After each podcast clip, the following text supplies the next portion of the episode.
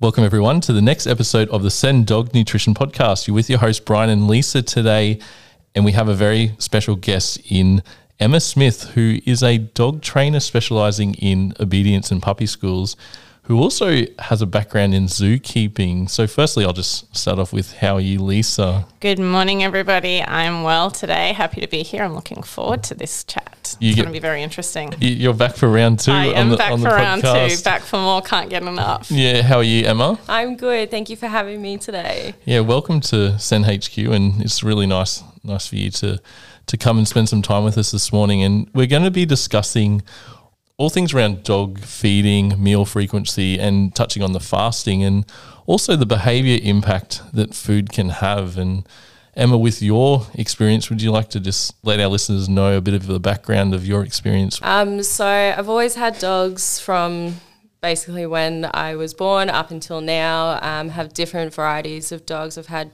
cattle dogs. I've had staffies.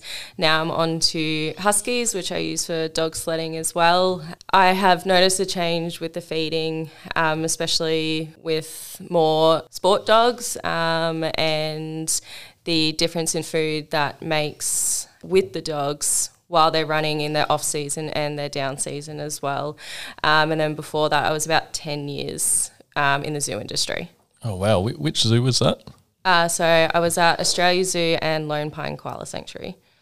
So, having that experience with the zookeeping side of things, that's something that I want to expand on a little bit more. One, it's always an interesting topic, uh, particularly with the koalas, they're close to everybody's heart. Um, but also, too, with just having that insight when you're having a wild animal in captivity, uh, the feeding side of things for that, they can be impacted quite quite easily. So having that experience to fall back on and bringing that forward to a domesticated setting that's something that I want to explore a little bit more with you. So even though this is prom- predominantly a dog podcast I'd like to explore a little bit more in the experiences and things that you noticed with feeding these animals when they're in captivity from enrichment to types of food to how it's presented all of that side of thing Um, so when I started in the zoo, we would do a lot of enrichment feeds because obviously out in the wilds, um, the animals would be foraging for their food. So this got me really interested in the enrichment feeding, just enrichment to keep their minds entertained. You're always trying to find different ways to make their brains work um, to keep that stimulation while they are in captivity. and you would have to actually use their actual meal for this purpose. So you can't go and go, oh, you're going to have your meal in a bowl, and then I'm going to use some form of other food for this enrichment. So you had to take the actual meal that the animal needed to consume and find a way to present that to the animal so it would consume it and done in an enrichment style. Yeah, so the vets would set a diet for the animals, what their ideal weight would be, what food they need to substitute. So, being wild animals like your birds of prey, like a lot of your birds, your dingoes, all of that, you'd have to feed their food as their enrichment. So, it could be even with like your dingoes, you would feed them, you can feed them in like your dog puzzle feeders. It's still enriching for them. Um, you can wrap them up in like your paper bark, your lomandras, and hide them places so they have to go sniff it out. You can bury it, you can just engage with them with their food. With the enrichment, you can also do like scent enrichment as well. So you just spread scents all over the place and they just sniff it out and go crazy, roll in it, and it's just kind of trying to stimulate what they would do out in the wild. And with like the bird side of things you'd have like an insect day. So they wouldn't get like meat every day. They'd have an insect day and you just scatter feed it and they would have to go down and find all the bugs and worms and forage and scavenge for them. That sounds like you would have had to have gotten quite creative, um, a lot of observational skills. So I really find that interesting that straight away we're seeing a collaboration being done, that there was a vet involved that would give you the guidelines of what was required to be eaten. Yep. But then it was your job to look at the behavioral side of things, observe the species that you were wanting to feed, and see what the best way to pre- present these diets to them. Yeah. So I like that collaboration immediately, and it goes to show how much behavior when it comes to food is actually a big deal. Yes. Um, and what better than our wild captive animals to actually show what a big deal it is? So I would assume that if you got it wrong, what would be the impact? Would the animals not eat? Um, what what happens if you didn't get it right?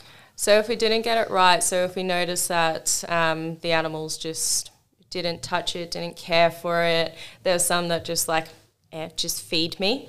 We would kind of leave it, we'd go back, um, and then we'd unravel, do a bit of training, and then they would get their food that way. So they would still be mentally stimulated, um, but they would also get their full diet. Okay, so this would be where I've seen your creativity when it comes to presenting your meals to your dogs. So Yes. I love watching the way that you feed your dogs. It's very inspirational and it's helped me get through with my young dog um, Yeah. who's a stumpy. So he likes to chew and he has a busy brain. So these meals that you have done with him that I've been able to incorporate um, his diet and his supplements into it, Yeah. it's kept his busy and it's saved me hundreds of dollars in shoes and goodness knows what we've done quite well. So thank you for that. No, that's all right. and if you can just tell us a little bit about how you've taken this experience with the zookeeping and feeding them and how you've brought this in with your dogs because Yeah. you're quite creative with these meals and I love it. because I've got two very different styles of huskies. Like I have your showline huskies, which are a little bit more laid back. Again, huskies will differ like for every dog, but trying to keep their mains working. I just got a new one. He's one and he's a running line, so he's built for running and all of that. So I have to keep his mind occupied even more and have long lasting things. So I'll use puzzle feeders. Um, I'll use frozen treats. This is when my send random question of the day of how to how I can use it um, would come into play. So I'd be able to add the Sen products, um, especially into their frozen treats, um, to be able to slightly longer lasting. Um, I use muffin tins, puzzle feeders, uh, lick mats are really good as well when they don't destroy them. Um, so you have to get robust ones. Wobble feeders, there's so many different ways. Like grass is a natural snuffle mat, so you can just throw out some kibble or just like tiny bits of treat into the grass and they just go sniff it and they're occupied for quite a while. Fantastic. So, just going back to your random questions of the day. So, Emma and I have a, um, a, a very casual relationship where I would just receive a message, you know, random question of the day. Can I do this with Yeah. this particular Sen product? Um, uh, would be collagen. Can it be frozen? Can it be cooked? Um, so be that, dehydrated. yes, absolutely. So we've thoroughly explored the range of uses, and it's quite versatile. So you can Yeah. apply it in all these different ways that you're wanting to do the enrichment feeding for the dogs. The electrolytes are really good during summer because you can put them in frozen treats and they stay and then they get it throughout. So their frozen treats They're actually getting the electrolytes through that as well. And I guess as well too that as you're saying because it takes some time for them to get through, so they're not copying that. With fortunately with the Sen electrolyte, just to throw in, being no fillers, no sugars, no anything like that. Yeah. Um, so the palatability to be able to have the dog enjoy it inside its meal. Yeah. Um, that's fantastic. Yeah. That's really good. So it's not deterring them for the fact that it doesn't have a sweetener or something to mask that Exactly. flavour. So you're using the meal to actually mask any issues. yeah. And the dogs are getting through it. Yeah, and they get different. Like it's not the same thing every day. They'll get different stuff in their frozen treats and um, and in other stuff that I use. So they get different enrichment every day. Like it may like a couple of days between each one, but they will get a variety throughout the week. So this kind of helps to lead into the next question. So you mentioned that you've got same breed, we've got huskies, but Yeah. you've got different types of dogs within the same breed. So you mentioned a working line and more of your show line. So Yes. your feeding for these dogs, is it the same or do you find that you're feeding differently for the same dogs in your household with the same environment? So I have um, two that I use for sledding, and one she's a bit older, so she doesn't get fed the. She kind of just gets fed the same throughout the year. Her diet doesn't really change, but whereas the boys, um, their protein gets upped a little bit, um, and their um, biscuit because we use Eukanuba, the performance one, um, that gets upped a little bit during sledding, especially if we're going into a race as well, just because they need that extra energy kick um, while we're training, while we're running, um, to give it to them. So that again tides over, and I'm loving how much everything's just kind of flowing from one to the other. So Yeah. if you were to keep feeding Ragnar um, your hot little little working line, which you love, if you were to keep feeding him his meals that he would consume during race season in an off season, what do you think could be the potential outcome from that if you didn't amend his diet accordingly? There would be no off. There would be no off. Okay, okay. he he's already um, he's my little energizer bunny. Um, so it takes a lot to wear him out. Um, so during his off season, because it is coming, our off season is in summer. It's a lot hotter, so I have to be careful when I do exercise my dogs. Um, and to reduce that, I reduce their protein during um, summer and up the kibble, just intake with um, the added Sen nutrition on top of it, um, just to, so they keep getting everything, but he's not burning through it. So you would definitely not look at free feeding this dog, for example. Um, I do give them like like your ch- chicken feet, chicken necks, um, your eggs, that sort of stuff. Um, but the meat side of it, I don't f- feed red meat. I'll feed more side of like chicken, turkey, that sort of thing. Yeah, fantastic. So a bowl of kibble for him down all day, like some dogs do, would be a Yeah. no go. Yeah, so I'll add little bits of extra, so like some fruit and veg, so like your carrots, bean, peas. Um, they get an egg a couple of times a week, just a raw egg. He's started to not eat the shell, so I have to take that out now. Um, and but even like I can just give him a frozen carrot and he's happy.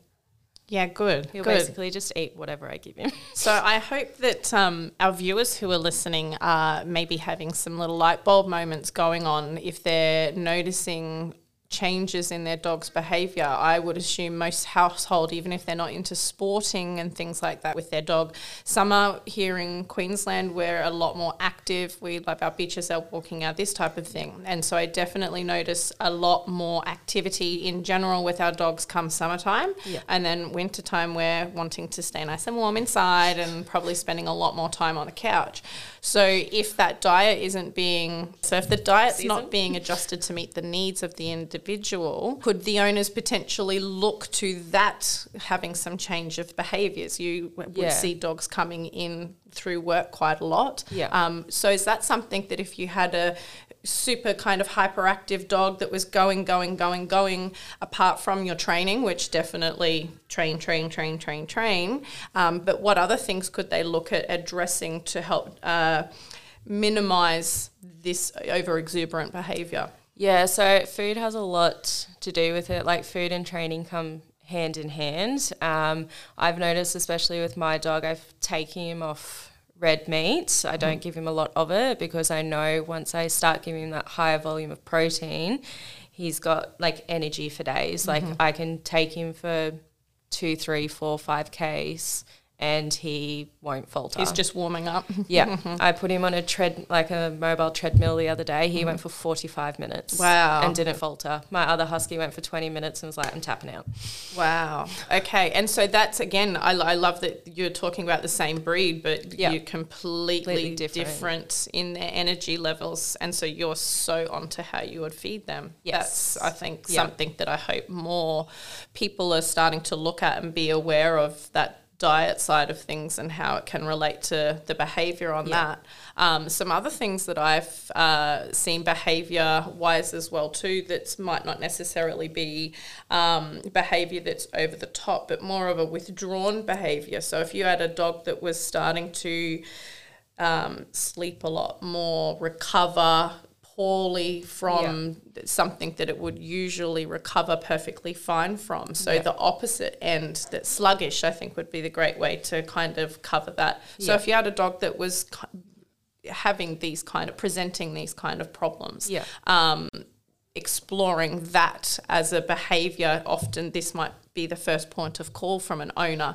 Um, you'd either you know speak to the vet depending on how serious it seems to be if there's no other symptoms diarrhea or anything like that. But if it was just a little bit of a small change it's something that i'd definitely be wanting to mention to my trainer um, Yeah. just for your professional opinion on what kind of steps could we look at taking from this point to investigate that further? Yeah, one of the main questions that we ask when people are starting to have behavioural issues or they notice a change in their dogs is, what are you feeding them? Mm-hmm.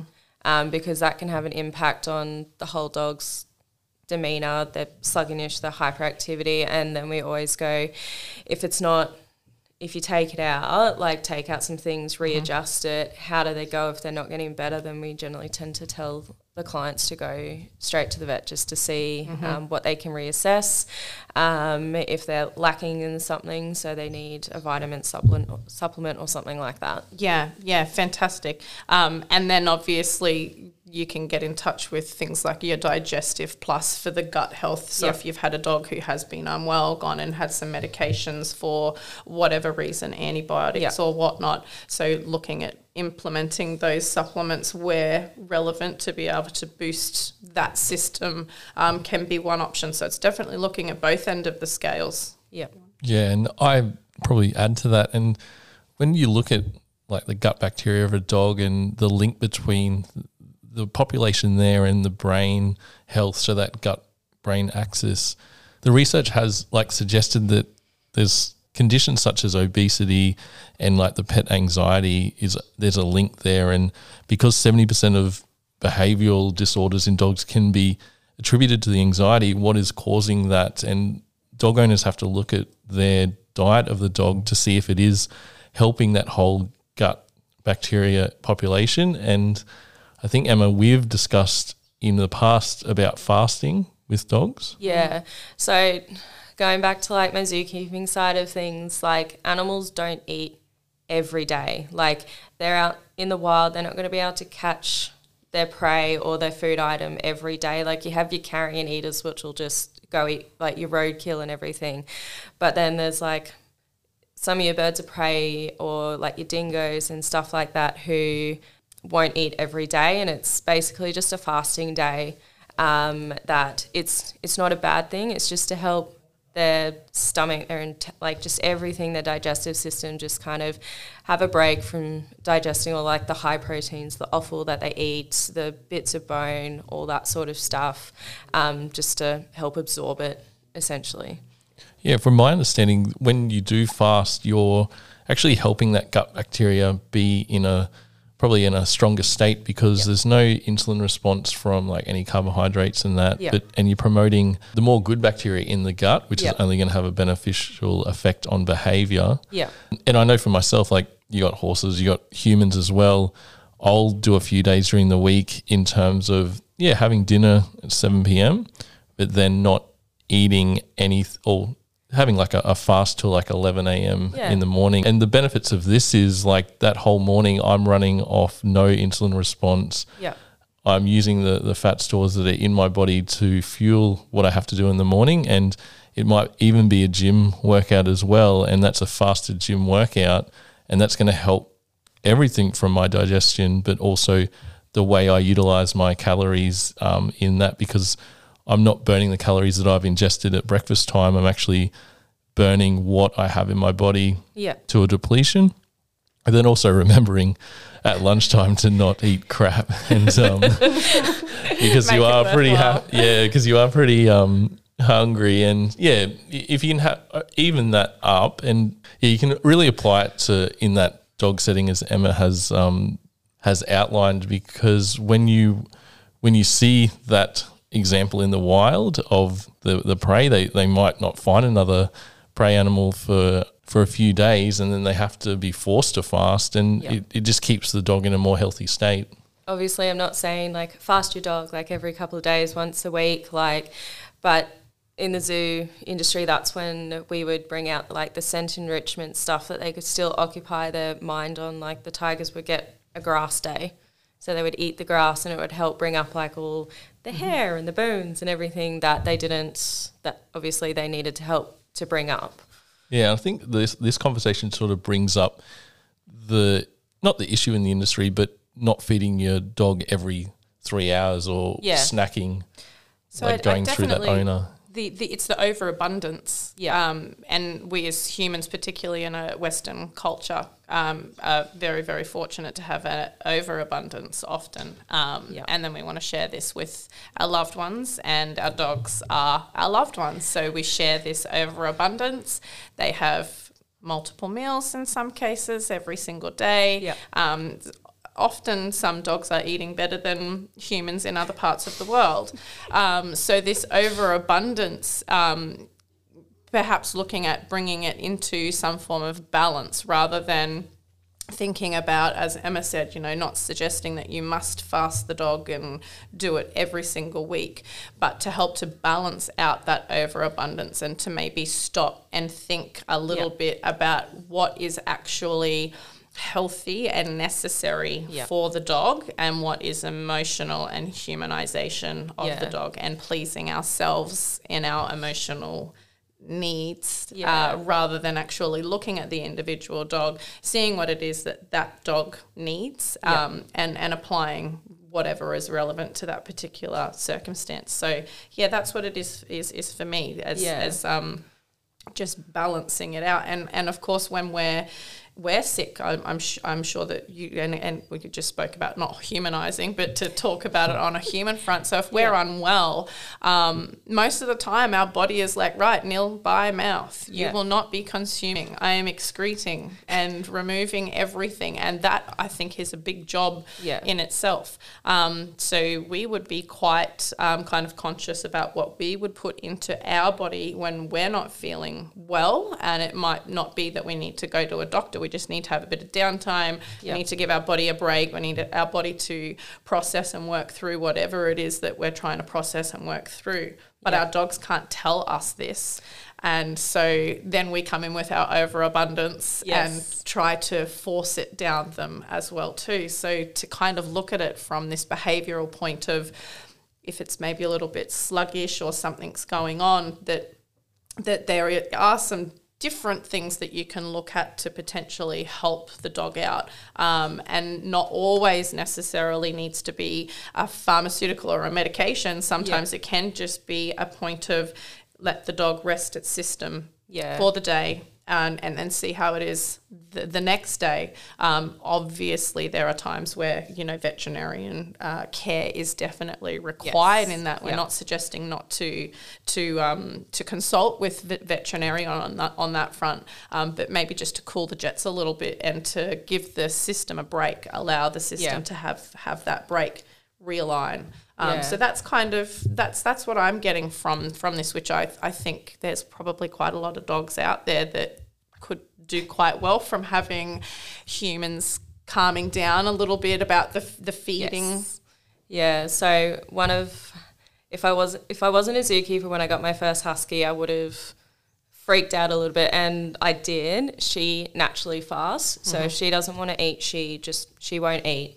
So she'll have her breakfast, but then she won't have dinner, or she'll have dinner and then she won't have breakfast. So she naturally regulates what like when she wants to eat and when she doesn't um, and my other two are slowly going into that habit as well that if they're not um, if they're not hungry they're they're not going to eat and then they'll eat the next morning so i and everyone should be like aware of their dogs their behavior their demeanor if they're just not interested in food they probably have had too much throughout the day. So, like, they've had their breakfast and they've had their multiple treats and everything during the day.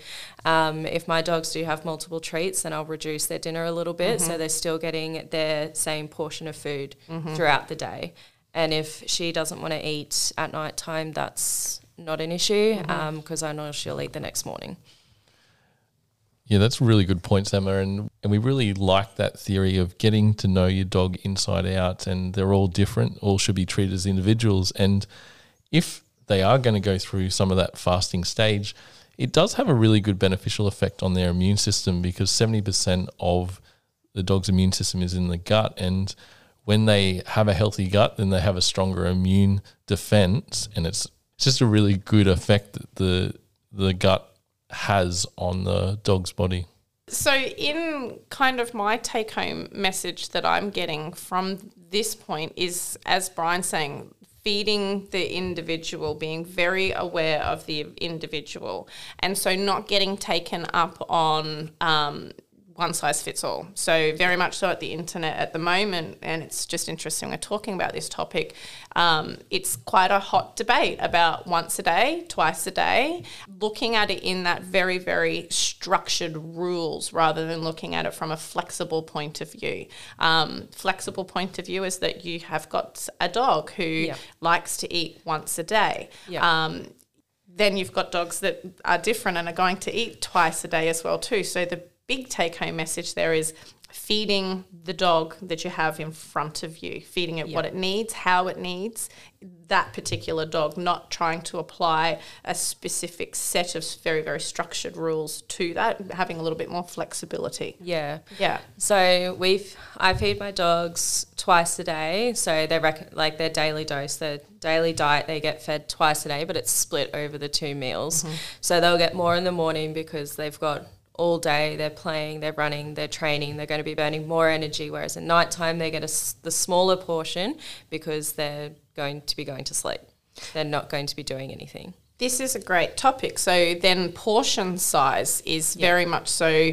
Um, we're not looking at adding a whole another meal for the second one. So we're taking what the dog should be consuming in any given day and splitting it accordingly. Yep. And again, looking at the individual's need and seeing whether or not the bigger meal at a specific time of day is relevant to the dog's need in that specific point in Yeah. time as well too. And a lot of kibble these days will have your um, like two portions. They'll have your inactive dog and your active dog. Um, but then some others they'll have specific breed, like breeds, like your German Shepherds or your Oodles or your Labradors on the bag. But that's it's not going to suit every breed of that dog. Yes, and so Yeah. you were tell speaking earlier about. Um, so, for example, if I had the German Shepherd and I went and purchased a bag of the German Shepherd specific dog food, Yes. but then not all German Shepherds are the same. Yes. So, can you speak me through that a little bit? Because I love the way that you put this. Um, so you have your German Shepherds are a working dog, um, but you also have your German Shepherds which choose to be a couch potato. Um, the the German Shepherd specific bag of food is generally aimed at the more active breeds, the more working breeds. It has slightly higher protein, so you always need to be looking at the ingredients um, in your dog food bags to make sure that they're not too high and whatnot. Whereas, so that kind of food's going to be good for your quite active, your working lines.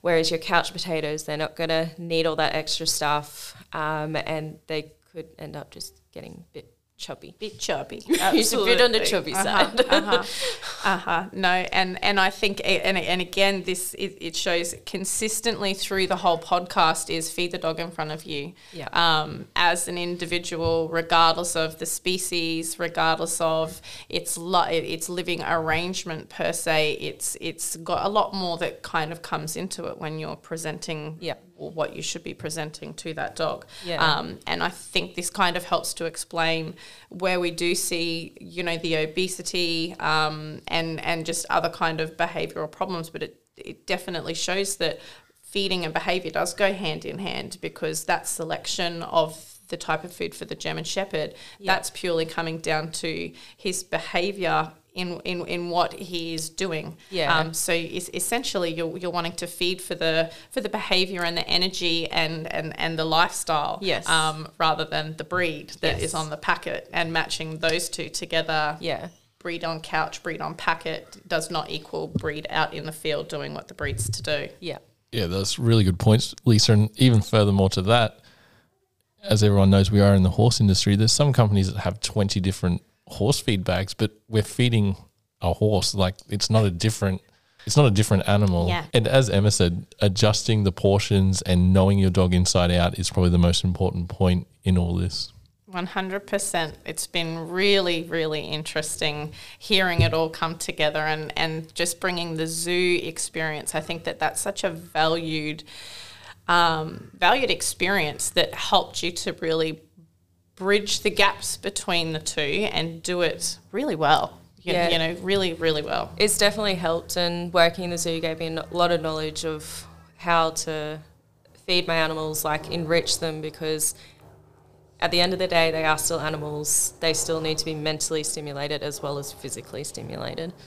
And we'll just finish off not as an infomercial, but we'll ask Emma what was the difference that you saw with your dogs when they were switched to the Sen supplements and and how do you find it integrating with obviously what we touched on with the Instagram and all the the really healthy treats that you really make the nutrient profile better. But yeah, just your account of Sen. So even um, I think I've been using Sen for maybe like two and a half years now. Um, so since I really got into the sledding sport, um, my older girl she struggles a lot. She has a bit of um, back issues, and the Sen has actually helped with her joints and mobility on that side of thing. The digestive has helped her stomach issues, so she's all around a happier dog in that retrospect.